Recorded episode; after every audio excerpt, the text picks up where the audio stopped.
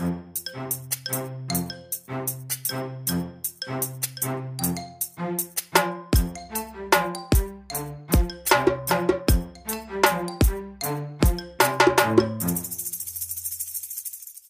varmt välkommen tillbaka till Stacken tillsammans med mig Daniel Gustafsson och Kim Hindart. Hubba. Kim, vi ska idag fortsätta våran lilla resa med Ax till Limpa som vi har pratat i tre avsnitt om, där du har pratat väldigt mycket om just det här med digital transformation och rätt mycket om det praktiska runt omkring det, teknikerna och vad, vad, vad var det bra för och allt där som är så himla bra med digital transformation ur tekniskt perspektiv. Och krasst kan man väl säga att det är nästan den lätta delen, därför att eh, köpa in ett, ett tekniskt system, vet du vad? Ja, men det lägger man en köporder på, men sen ska vi få de som jobbar med de här systemen och tycker det här var en bra sak. Och då kommer vi osökt in på det här med människor. Och ja, de är fortfarande en del av din digitala transformation, hur mycket vi än kanske inte vill att det är så, men så är det. Så att vi ska nu i två avsnitt framåt eh, prata lite om just det här med mänsklig förändring, för det hänger nämligen ihop med digital förändring och viljan att vilja applicera ett nytt system eller ta sig an en ny utmaning här i livet och varför det kan vara jättejobbigt beroende på vem jag är. Så innan jag sätter fart Kim, har du något du vill bara så allmänt prata, lägga till i just konceptet människor för? Det är väl bara att skriva Nej. ett skript och så kör vi. Exakt. Jag jag möts ofta av folk som verkligen vill kunna bli programmerade. För att inte ha känslor. Mm. Och ja, vi reste förra uh, frågan faktiskt i ett tidigare avsnitt, men igen, är det verkligen bara jag som tycker att det är läskigt att kunna bli programmerad av en känsla? Jag är ju en sån också som tycker att det känns jättemärkligt. Så skulle det vara superjobbigt om man inte styr det där själv sköt in en sladd i huvudet på mig och sen programmera om mig. Ja, eller hur? Men då hamnar vi direkt i det där läget att vi har olika typer av människor runt omkring oss. Mm. Alla är ju inte som vi. Lite jobbigt att konstatera, men alla är inte som vi och ibland så skulle det vara jätteskönt att bara förändra alla så att de var precis som jag också, för då hade jag ju vunnit hur mycket som helst på att jag vet hur alla jobbar och jag vet vad alla känner, jag vet vad alla tycker, jag vet vad alla har för förväntningar på livet och sådana saker och vad man tycker är roligt. Men det är ju inte sant. Så ska vi ska göra lite samma typ av eh, scenario som vi gjorde med eh, när vi pratade om tekniska diskussioner, tekniska diskussioner, första tre avsnitten. Så kanske vi ska ta en liten tillbakablick på det här med mänsklig förändring rent generellt. Och hur lite vi har utvecklats. Vi har utvecklats jättemycket som människor, missförstå mig rätt. Samhället har ju utvecklats något enormt och sist, framförallt de sista 50 åren så har det ju gått enormt fort. Men om vi slänger en tillbakablick till när människan inte var riktigt så lika så sofistikerad som den är idag och med alla tekniska förutsättningar. Vi går tillbaka till långt bak i tiden, när vi bodde i små byar, gärna i små ko i kolonier, där kanske bara jag och mitt närmsta min närmsta familj eller den bygrupp som jag tillhörde. Och då var liksom världs, världsbilden var det vad jag själv kunde liksom se på något sätt. Men så var det ju alltid någon i byn som kanske tittade bort mot horisonten och så såg man där borta vid bergen sådär. Och så var det någon som gick och funderade på vad finns bakom bergen? Och det fanns attityder i de här små kolonierna att man skulle absolut inte gå och titta vad som fanns över bergen därför att man hade gjort en hel, hel eh, verksamhet av att bo i sin by, verka inom familjerna, verka inom vår lilla, vårt lilla samhälle. Man skulle absolut inte bredda sina horisonter på något sätt utan man skulle hålla sig där.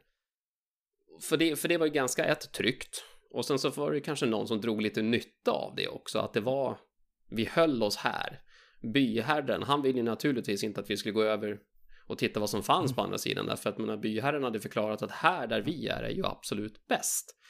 Men så fanns det ju nog, för annars hade vi inte hamnat där vi är idag nämligen, så fanns det nog den där äh, utmanaren, uppstickaren som tänkte jo, jag vill gå och titta och en dag så smet han ifrån byn eller tog sin väska på ryggen och pussade mamma på kinden och sa att nu ska jag ut på äventyr och se vad som finns ute i stora världen. Och så gick man bakom och tittade bakom, eller över, över horisonten, bort över bergstopparna.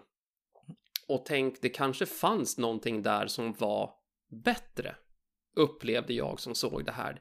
Det kanske fanns mera matresurser eller det kanske, det kanske fanns eh, större tillgångar som byn skulle kunna dra nytta av. Det kanske fanns vad det nu än var vi behövde. Om det så var djur eller, eller mat eller eh, grödor eller vatten eller vad det nu kan vara för någonting som man insåg att åh, oh, det här kan ju vara superbra. Och så sprang den här eh, killen eller tjejen hem, den här nyfikna pricken och sprang tillbaka till byn. Och så sa han, och så förklarade han om allt det här fantastiska som man hade upplevt och sett. Ni förstår inte vad jag upplevt. Jag var, jag, ni kan inte ens föreställa er hur vackert det var på andra sidan dalen och ni kan inte ens förstå vilka förutsättningar som fanns där. Ni, ni måste komma med mig. Alltså, ni greppa hur bra det här var liksom så. Attityden som de absolut flesta, enligt historien, om man läser de här, möts av är att byn vill inte alls gå och titta vad som finns därför att ett så det kanske fanns en eller två som blev jättenyfikna. Sådär. Och ville höra de här historierna. Men det fanns alltid de i byn som sa nej, det är inte värt det. Nej, ditåt ska vi inte. Nej, det är för stora risker. Tänk om vi ger oss ut i någonting som vi inte har koll på. Herregud, hur ska det gå? Vi kan inte lämna byn. Det är här vi har det så bra som vi har det idag. Och nu pratar vi alltså hundratals år tillbaka i tiden, tusentals år tillbaka i tiden. Behöver inte ens fundera liksom på 2000-talet eller 90 eller 70 eller 80-talet. Men den här attityden av att vilja testa någonting nytt, uppleva någonting nytt har ju alltid funnits, men inte hos alla. Det är det här man måste ta med sig när man tar, när vi sitter och funderar på just det här med alla de här tekniska lösningarna som Kim pratade om i de första tre avsnitten oh, vi kan jobba börja med automatisering och vi kan, vi kan, vi kan API-er, har ni hört vilken grej? Och vi kan få applikationer och prata med varandra. Alltså det här, det här är ju så bra så att vi kan göra våran värld så mycket bättre. Men varför bemöts man inte av ett genuint intressant, intresserat bemötande av de som man kommer att berätta för? Jo, det finns någonting som heter mänsklig rädsla av att testa någonting nytt. Rädsla av att utmanas rädsla av att behöva kunna eventuellt måste jag kanske, vi måste flytta, vi måste röra på oss, vi måste lära oss någonting nytt. Menar, vi vet ju inte vad som fanns på andra sidan dalen, men allt det där fantastiska du berättade om, ja, hur ska vi kunna applicera det i vårt liv? Det utmanar mig som individ och det här har gjorts sedan människans begynnelse. Det fanns alltid de som satt kvar i grottan och tänkte nej, vi har det bra där vi är. Men om det inte fanns någon som sprang och tittade över horisonten och tittade på andra sidan dalen vad som fanns, så hade ju människan stått still. Det är det här vi måste sätta perspektiv, att vi har alltid de som vill testa någonting nytt och så har vi alltid de som känner nej, det här är inte riktigt vad jag vill göra här och nu och det kallas för mänskligt beteende. Så när vi går på en mässa exempelvis, jag ska sätta det till ett exempel där vi kan direkt översätta det precis min historia om den här lilla byn för tusentals år sedan där någon, den där nyfikna pricken som sprang och tittade på andra sidan dalen. Vi kan jämföra det med en IT-mässa. Och så går någon på bolaget på den här IT-mässan och så lyssnar han eller hon på en föreläsning eller ser en produktdragning eller vad det nu är för någonting ifrån ett, ett, en leverantör eller någon inspirerande människa som står och berättar om det här nya fantastiska som går att göra inom IT-världen idag. Och sen springer den här personen hem Precis som den lilla pojken eller flickan som jag pratade om tidigare. Tillbaka till byn, hem till företaget och berättar om allt det här fantastiska jag upplevde på den här IT-mässan. Ni måste förstå, det var helt magiskt. Exakt samma scenario händer på ert företag nu. Några i byn, några i gruppen blir direkt jätteintresserade. Åh, berätta mer, vad roligt. Några i byn ställer sig till den här högen och tänker ja, jo, det där kan ju nog vara kul, men ah, någon annan får nog doppa fötterna först och testa och sådär. Mm. Och så finns det de som säger nej, det där går inte. Eller det där är värdelöst. Eller det där är helt omöjligt. Eller det där kommer aldrig att funka. Eller det där, det där, det går inte. De står längst bak och säger nej till precis allting. Spelar ingen roll hur inspirerande du försöker vara när du kommer hem. Och här har vi just problemet där vi står idag när vi blir inspirerade. Det är att det är jag som vart inspirerad. Det var jag som blev inspirerad. Nu ska jag hem och försöka förmedla det här. Och sen så blev den, och så berättar jag om det här, det allt det perfekta som jag upplevt. Och sen får jag ett ljummet bemötande. Det är ju inte jättekul alls. Jag vill ju att alla i byn, eller rättare sagt alla i mitt företag ska känna att det här var någonting kul. Men varför är det inte så? Kim? Blir du inte inspirerad så fort någon kommer berätta om allt nytt fantastiskt som finns där? Är du en sån? jag är en ganska nyfiken karaktär, så jag kan ganska lätt fastna för någonting nytt. Men har du någonsin Men- kommit hem och berättat om någonting som var fantastiskt och så var inte alla riktigt lika uppmuntrande som du var? Händer ganska ofta. Mm. Av och till så händer det faktiskt. Mm. Mm. Ganska mycket, man får ganska ljummet. Och det är ju jätterätt. Och då är min fråga tillbaka. Är det bara att man är rädd? Vad är det som gör att man tycker det är jobbigt? Och kan vi inte programmera bort det här att folk tycker det är Kan vi jobbigt? inte bara ta bort det?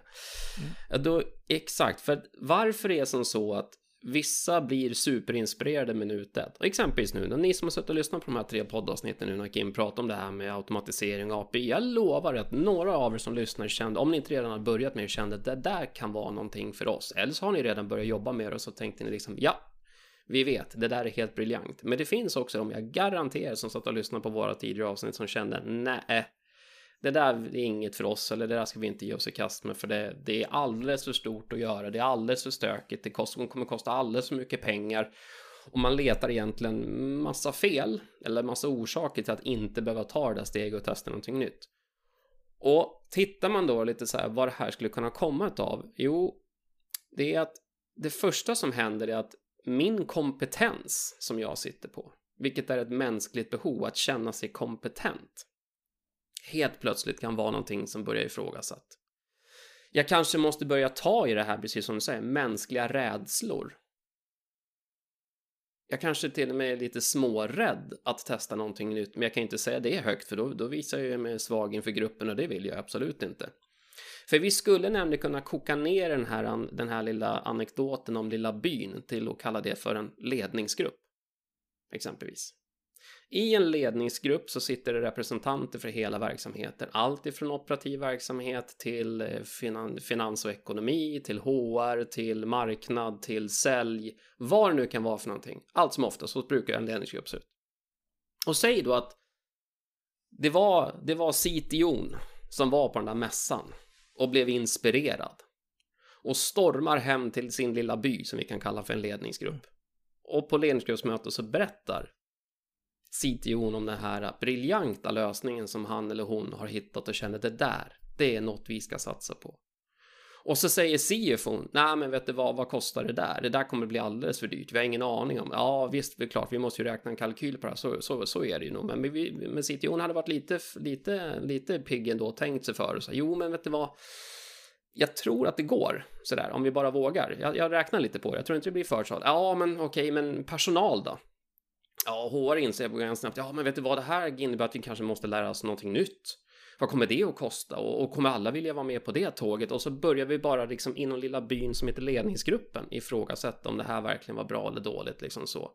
Och vissa kommer tycka att det var bra. Vissa kommer kanske inte känna att det var riktigt lite inspirerande, men redan där så kan vi uppstå en liten konflikt av att inte alla var helt jättepå från första början. Och en av orsakerna till varför det där kan uppstå, ett som jag sa tidigare, nog för att man kan, man kan, man kan kännas lite rädd för att vilja ändras överhuvudtaget, för att förändring, förändring är jätteläskigt.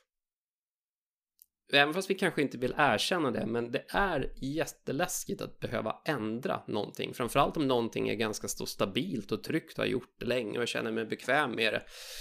Då kan det vara extremt utmanande att ens behöva tänka tanken på att göra någonting nytt. Vi kan koka ner det till en ännu lite mindre liten sån här äh, aktivitet ni kanske gjort i ert liv. Typ sluta äta godis. Eller sluta röka. Eller göra någon form av förändring som har varit en del av er vardag en längre tid. Och så kommer någon och berättar om att det här är nu bra att satsa på. Ni kanske...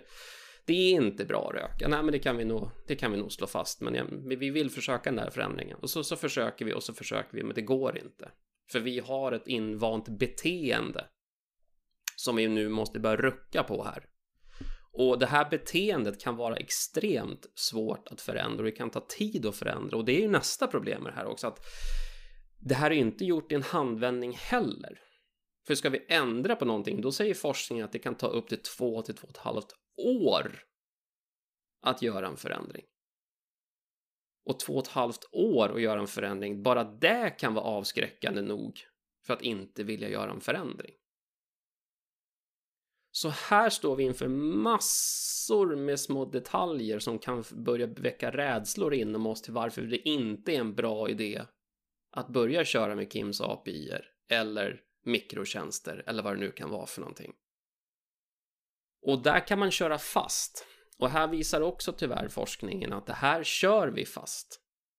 Allt som oftast. En stor del till varför vi inte förändras, det är för att vi inte kommer överens om vad vi ska förändra, i vilken takt det ska förändras, hur vi ska förändra, vem ska börja och så vidare och så vidare.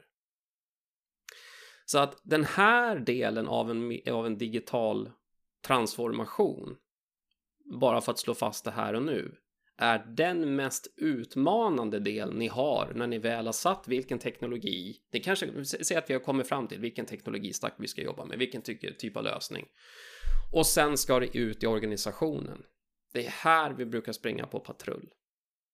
För nu, mina vänner som lyssnar på det här, nu är det inte teknik ni jobbar med längre. Nu är det mänskliga beteenden, mänskliga behov och mänskliga rädslor som ni slåss med för att få det här att flyga. Och här börjar våran historia om mänsklig förändring.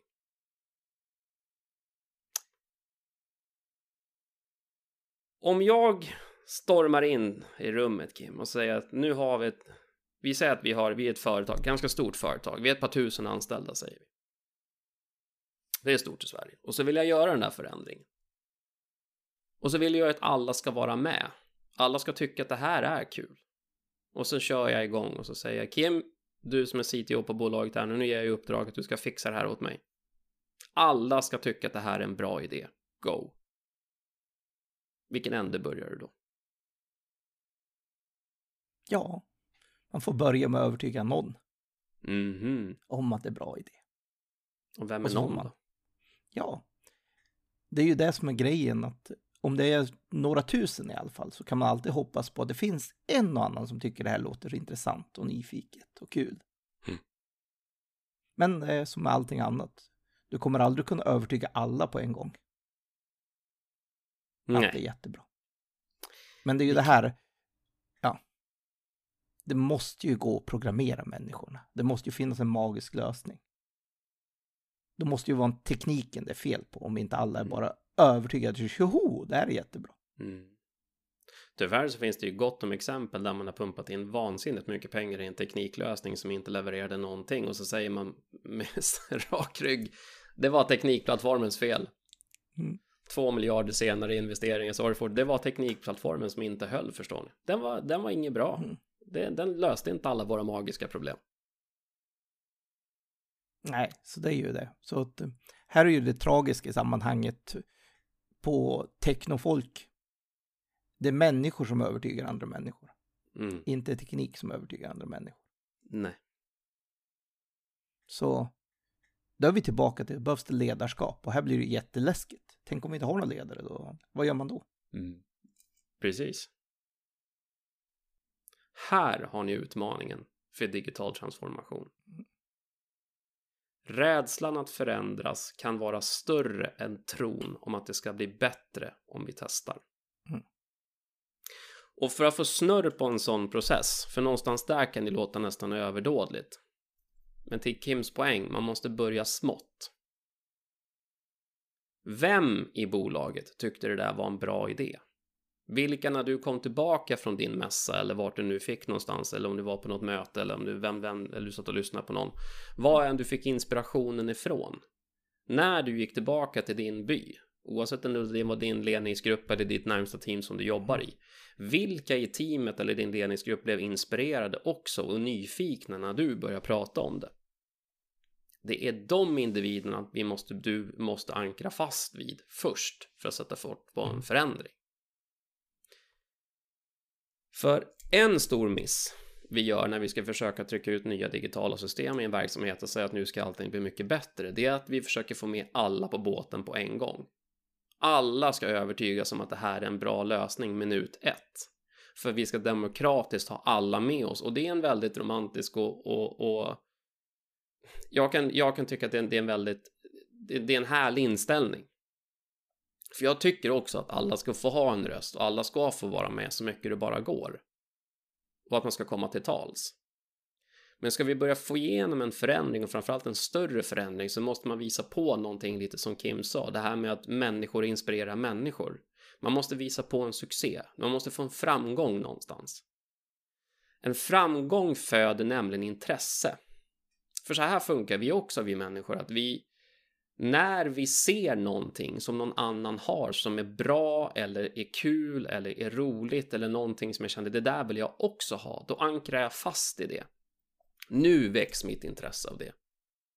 Vi kan ta ett exempel som väldigt tydligt exempel. Vi kan kalla dem för iPhone exempelvis. Apple Suite rent generellt med deras produkter, deras, med deras laptops och deras telefoner och allt och egentligen eh, earbuds, herregud. Yes. De här små historierna man sätter i öronen som försvinner de och ser ut som Mm. eh, såna här Barbie hårfön var det någon som kallar för det. Jag håller med om det. Earbuds. Det är ju någonting exempelvis som när man ser att någon annan har. Det såg bra ut, det där såg roligt ut. Jag vill också ha det. Plus att de har fått jättebra reviews. De, de är jättebra i funktion. För nog var folk skeptiska när de kom i första början. Men nu springer var varenda kotte med earbuds i öronen utan såna här trådlösa historier exempelvis. Mm. Det är inte, inte förutom om att när vi ser någon annan ha framgång med någon form av lösning så blir vi intresserade av vad, då vill vi också vara med. Vi ska prata om det här lite mer i nästa avsnitt och var det där kommer ifrån, för det finns nämligen en, en, en teori runt det där till varför människor reagerar på det sätt som man gör. Men att börja i rätt ände är att börja med de som vill förändras först. Och hitta och identifiera de personer som faktiskt tyckte att det där lät som en väldigt spännande grej. Det där tror jag på, låt oss testa. Och börja då smått. Börja inte med att försöka trycka ut ett system till 4000 användare eller övertyga alla era administratörer eller alla era utvecklare om att de ska byta eh, teknikspråk imorgon bitti som de ska jobba med. Eller har jag varit en Java-utvecklare hela mitt liv så ja, Kom inte skrika att alla ska börja koda Python imorgon bitti, för jag, jag, tror inte på att alla kommer vara med dig, även hur inspirerad du än är. Men börja med de som upptryckligen sträcker upp handen och säger att jo, men det här vill jag göra. Vad kul det där lät, det där vill jag testa. Då är ju du den där äh, nyfikne lille pojken eller flickan som jag pratade om som sprang ut bakom och tittade vad som fanns på andra sidan bergen och andra sidan dalen och kommer tillbaka till byn och de som förankrade eller ankrar runt och lyssnar inspirerat, det är de vi ska börja med. Och så skapar vi ett litet team som börjar jobba tillsammans. Och så sätter vi igång en process för att visa på en framgång. När den här framgången uppstår, och den behöver inte vara jättestor, men när det börjar visas på att det går bra för en liten grupp, nu kommer det väcka intresse hos Mm. andra om att vilja vara med. Nu kan vi skapa team nummer två, och eller kanske team nummer tre, som också börjar jobba med det här. Men vart ni också absolut måste börja, det är att ni som tar besluten är överens om att det här är rätt väg framåt. Mm.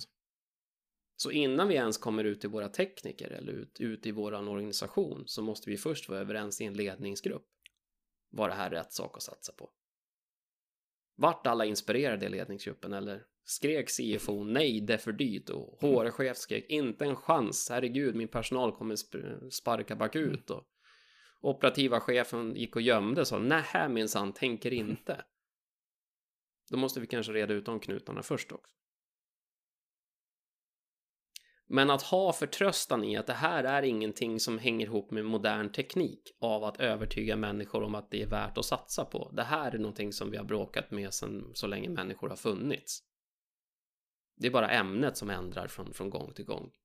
Vad ska vi göra? I vilken tågordning? Ska vi våga testa någonting nytt? Och om vi testar, herregud. Vilka rädslor slåss vi inte med då för att eventuellt våga göra den där förändringen? Men då är den stora frågan som jag möts hela tiden. Men i det här digitala världen, måste vi förändras? Kan vi inte bara stå där vi är och ha det bra? Det är ju nästa grej då. Nej, det är det vi inte kan. Därför att, och du brukar säga världen väntar inte på det. Du det är ett uttryck du brukar använda. Jorden snurrar i alla fall, trots att jag inte vill att den ska snurra. Den fortsätter snurra på. Nej, det är det här som är grejen. Vi har inte råd att stå still. Och det spelar inte bara med tekniska lösningar, utan det är ju bara du som människa rent generellt också. Att stå still och bara stampa på samma fläck. Ja, det innebär bara att alla andra springer ifrån dig. Och det är sant i, i företagsvärlden också. Vi har inte råd att stå still. Och inte nu med all teknologi som kommer också, därför att det är ju, det här pratade vi om i förra avsnittet, de här företagen som enbart har en agenda och det är att komma med en ny modern lösning som ser till så att vad än som finns på marknaden idag känns gammalt, tråkigt och inget kul att använda. Så att stå still och bara säga att nej minsann, nu fryser vi här, nu kan vi inte röra på oss. Eller någonting som kanske kommer utifrån och påverkar oss. Det måste inte vara nödvändigtvis att det är konkurrens. Det kan komma en lag, en regel, mm. en förutsättning som inte ens vi påverkar. Vi men herregud, vi har gått igenom ett GDPR monster här senaste åren som har börjat sätta käppar i hjulen. Privacy Shield-fall som mm. kom från ingenstans och helt plötsligt så står vi här med våran teknologistack och den kan till och med anses vara olaglig i vissa sammanhang beroende på. Ja, ja, då har vi ett av två val. Antingen står vi still och hoppas att det går över. Eller mm. så måste vi sätta fart på någon form av förändringsprocess för att ta nästa steg i våran utveckling. Och var ska vi härnäst? Och det är det här som är den här konstanta viljan eller konstanta nyfikenheten att våga testa någonting nytt. Alla kommer inte ha den naturligt i sig, för det är inte så vi är funtade vi människor, men några har. Och några kommer komma med den där idén. Och när idén kommer, det är ju nu frågan hur bemöter vi den idén? Hur tas den emot? Och här kan ni, här kan ni ta en liten hjärngympa när ni sitter och lyssnar på det här. När någon kommer med en ny idé på jobbet till dig, eller hemma i privata livet också för den sakens skull, men nu tar, vi, nu tar vi jobbet som ett exempel. Hur reagerar du då? Vem är du på den där kartan av att vara nyfiken, vara lite motsträvig eller till och med prompt säga nej till allting? Vem är du på kartan? Hur tas, hur, hur, när någon kommer med en idé, hur bemöter du den idén där och då? Och sen kan man bara rannsaka sig själv om man kanske är en del av den där äh, som inte vill förändras. Och varför vill jag inte det? Och så kan man bara titta på, ja men det är, kan faktiskt vara lite läskigt till och med. Och våga erkänna att det är lite läbbigt. Men att stå still, nej, det är inte, en, det är inte att rekommendera. Jorden fortsätter snurra, världen fortsätter utvecklas, bolagen och era konkurrenter fortsätter utvecklas. Så att här mina vänner, det är bara att sätta fart på det. Men ha förståelse för att det vi brottas mest med är inte teknik. Det är de som ska sätta igång på tekniken. Hur får Men vi igång alltid samma människor som tycker nej, det går inte för alla idéer? Det finns ju de som är cyniker i botten som kommer att säga nej till allting. Men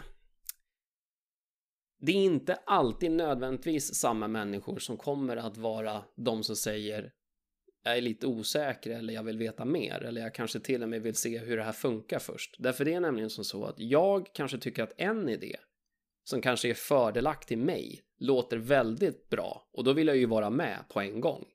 Men sen kanske kommer nästa idé som kanske inte alls lika fördelaktig mig och nu genast så börjar jag skydda min egen identitet och mitt eget sätt att vara och nu kan jag vara på den sidan skranken som säger nej. Och här är vi olika, det, det, kan jag, det kan jag rannsaka mig själv också. Att garanterat genom livet så har, har man varit på en sida en sida på den som var positiv till en sida, eller den som säger nej, det här kommer inte att gå.